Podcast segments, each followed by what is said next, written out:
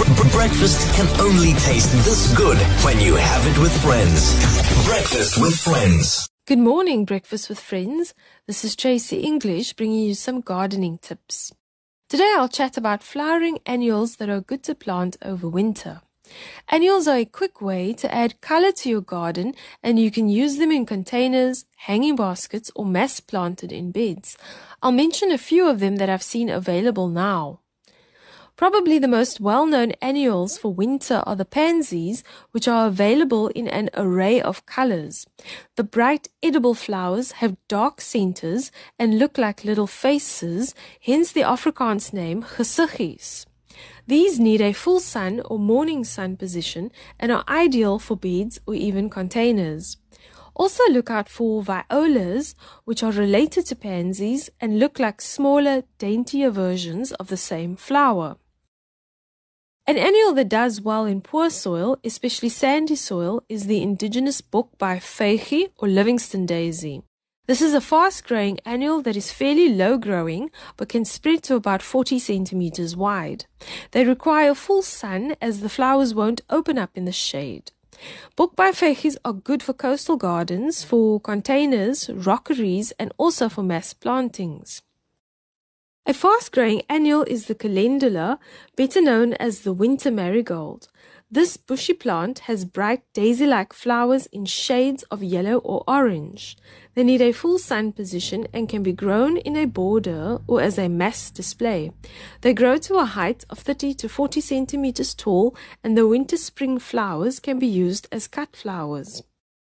Another daisy like annual useful for borders or in containers is the English daisy. These need full sun and do well in normal garden soil that's been enriched with compost.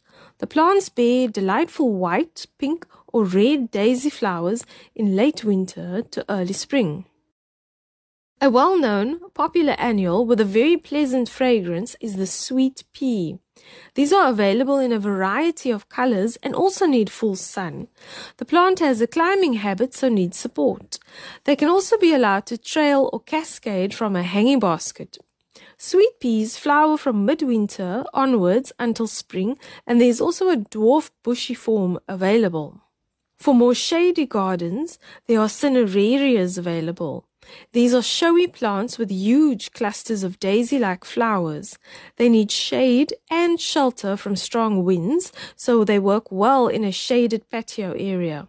They grow up to 50 centimeters tall and produce stunning flowers in shades ranging from lavender, purple, blue to pink, crimson, and white from late winter into spring. Another winter annual that works well for shady areas in the garden is the fairy primula.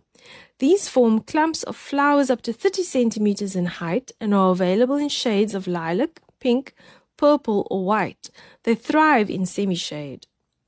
Other annuals that can also be planted now include ones like snapdragons, stocks, Iceland poppies, or even delphiniums that can be used as background plants where height is needed. Annuals are great for adding splashes of color and are useful for many situations in the garden. Many of them are long flowering and are perfect for hanging baskets, window boxes, or borders, giving your garden a quick and easy facelift. So that's all from me for today. For comments or questions, go to my Facebook page called Garden with Tracy. Have a great weekend. Get out, get out. Breakfast can only taste this good when you have it with friends. Breakfast with friends.